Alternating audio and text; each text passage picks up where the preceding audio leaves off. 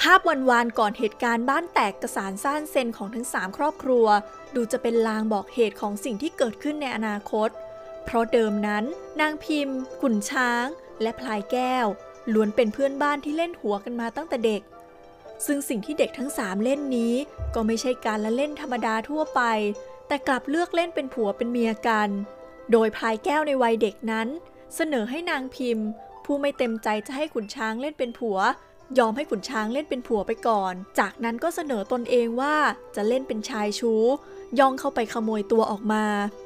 ผลจากการเล่นที่ดูจะอินกันเกินไปในวันนั้น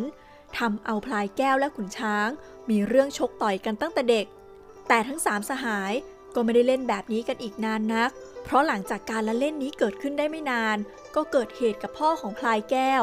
ทำให้สุดท้ายด้วยความกลัวว่าจะต้องรับโทษไปด้วย พลายแก้วและนางทองประสีผู้เป็นมารดา จึงจำเป็นต้องหลบหนีจากเมืองสุพรรณบุรี ไปตั้งตัวใหม่ที่เมืองกาญจนบุรี